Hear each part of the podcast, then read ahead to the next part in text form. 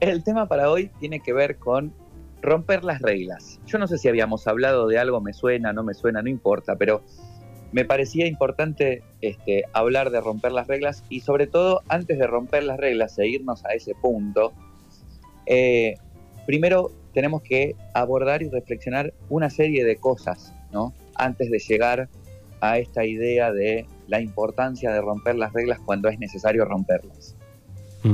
Hagan lío. Y esto viene, sí, hacer lío, pero esto viene un poco de lo que me pasaba, el lo que me pasó el primer día de concierto.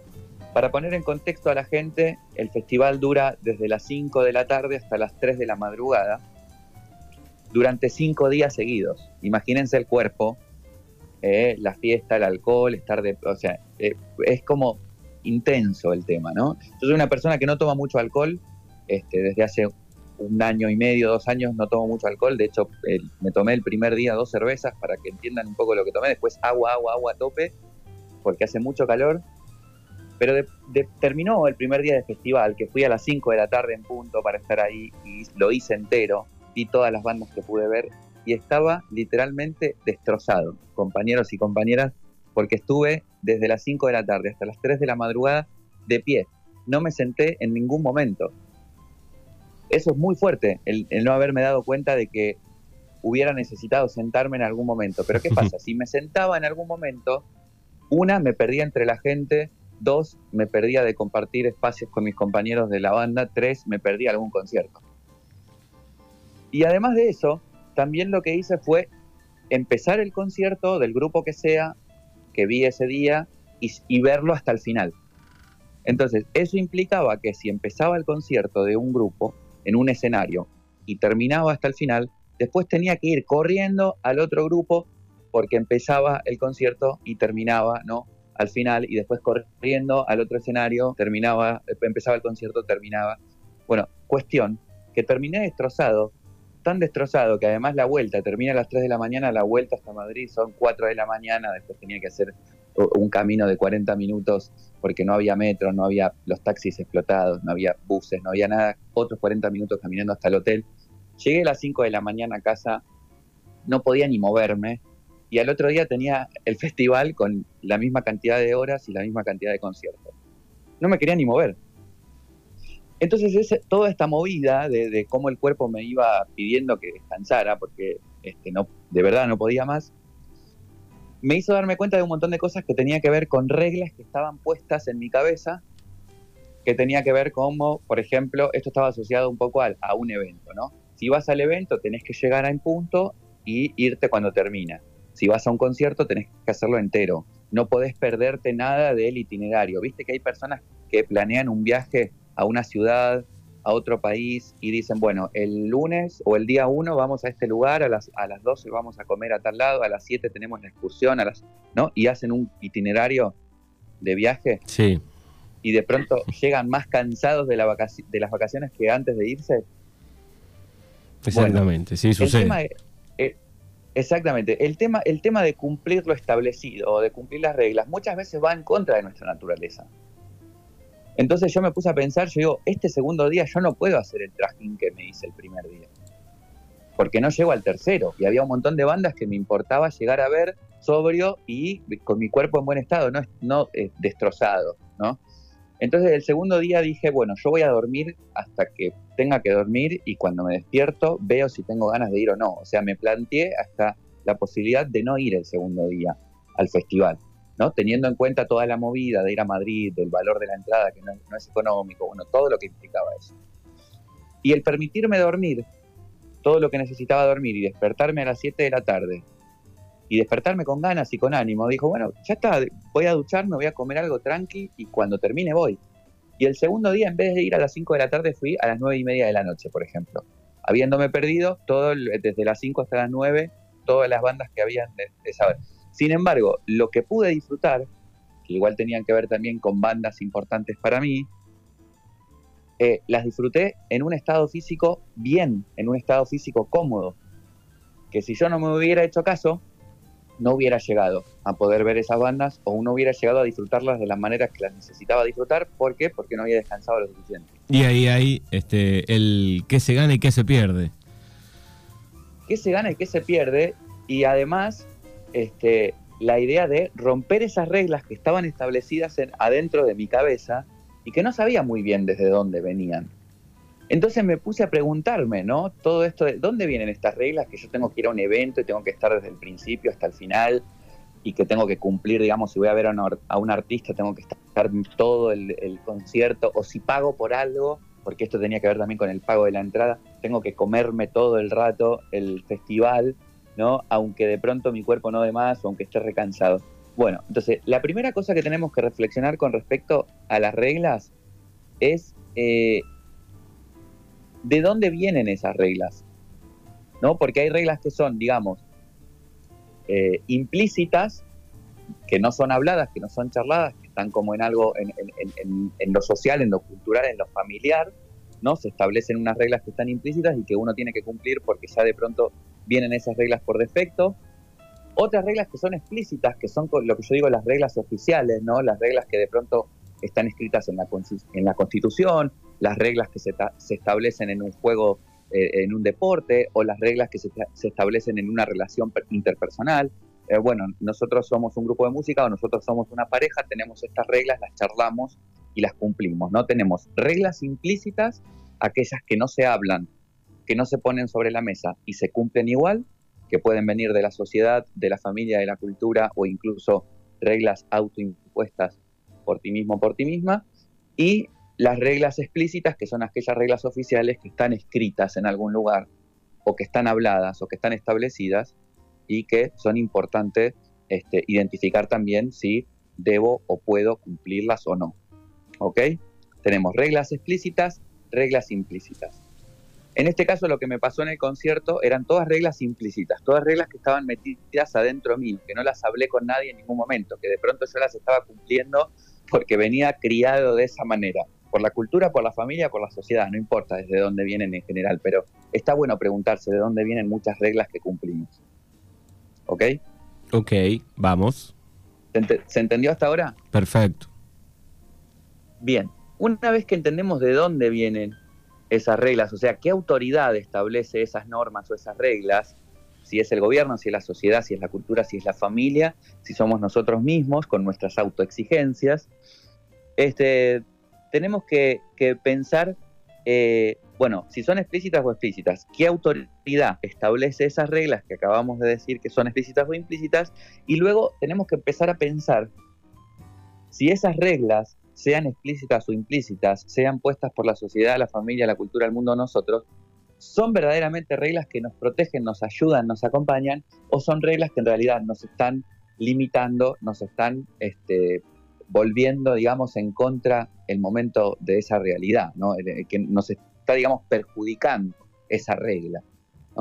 Entonces ahí es donde viene la propuesta de reflexionar ¿no? y de, de eh, entrar en esta idea de, bueno, vale, sí, la cultura, la sociedad o la familia me enseñó que hay que respetar al artista que está enfrente y cumplir con, el, con todo el protocolo, o hay que, eh, si yo pago por una entrada o por un evento, o voy a un evento, tengo que asistir a puntual y quedarme hasta el final, ¿no? Como todo esto.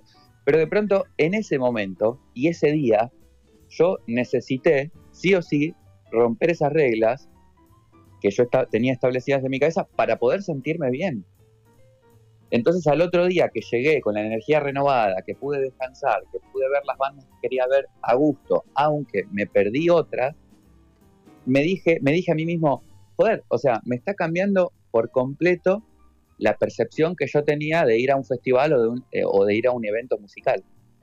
Porque de pronto no me había eh, comportado en otros festivales de música que fui de la misma manera que me estaba comportando en este.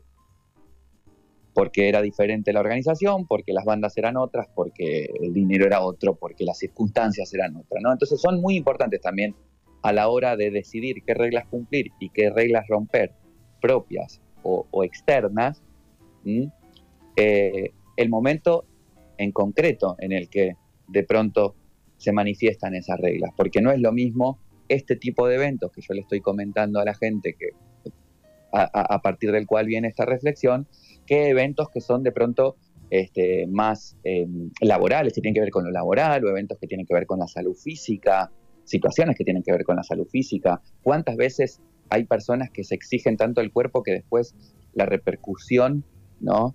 en, la salud es eh, a largo plazo muy negativa por estar cumpliendo ciertas reglas. Sí, cada uno, digo, cada uno digo, debe revisar eh, en cuáles ¿no? viene ese, mandato, algo así, ¿no? Claro, claro. Eh, por ejemplo, hay, una regla que de pronto se, cumple mucho, lamentablemente, que, tiene que ver con la regla de, los vínculos, de las parejas, ¿no? Gracias a un poco la, la herencia católica y cristiana que tenemos a nivel este, mundial en la sociedad occidental, es esto de que, bueno, vos tenés una pareja, te casás y tenés que quedarte con esa relación o con esa pareja toda la vida, ¿no? Y cumplir las reglas que implica estar en esa pareja. Y hay personas que de pronto están este, perdiendo energía, que están enfermándose psicológicamente, físicamente, emocionalmente, de pronto por estar cumpliendo unas reglas que las establecieron hace no sé cuántos siglos, para que entiendan también eh, este, la falta de revisión que tienen algunas de las reglas que estamos cumpliendo, incluso inconscientemente, eh, por no permitirse de pronto romper las reglas que hay que romper para salirse de ese vínculo. ¿no? A veces las reglas, la autoridad vienen desde un lugar religioso y sectario.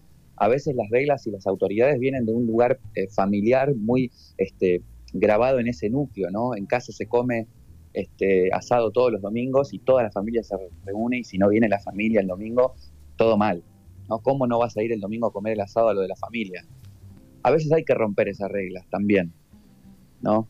Entonces, ese es un poco la, el tema de hoy, ¿eh? Eh, reflexionar sobre qué reglas este, explícitas o implícitas existen en mi vida con determinadas circunstancias, este, qué autoridad puso esas reglas, eh, y, cuáles, y qué reglas, digamos, me ayudan, me acompañan, me protegen y qué reglas en realidad me perjudican para de pronto empezar a romper aquellas reglas que no, que incluso a veces ni siquiera me había dado cuenta que tenía y que estaba cumpliendo.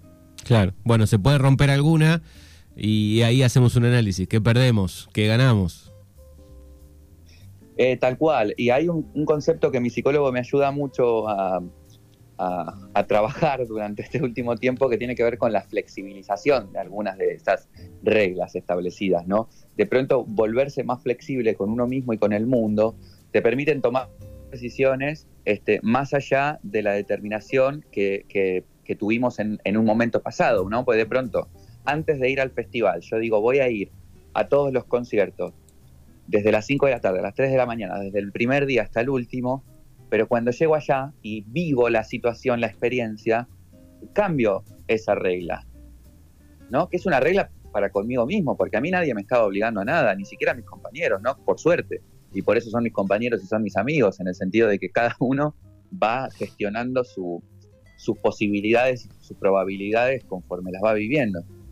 Entonces, eh, cuando llego allá, vivo la experiencia y digo, bueno, a ver, dije pero al final esta regla la cambio, no voy a ir a todos los conciertos, no voy a ir desde el principio hasta el último, voy a ver cómo me voy sintiendo, cómo va mi cuerpo y, para poder disfrutar de, lo que pasó. De hecho, esto que a mí me pasó el primer día, le pasó a uno de mis compañeros al tercer día, que no podía ni moverse.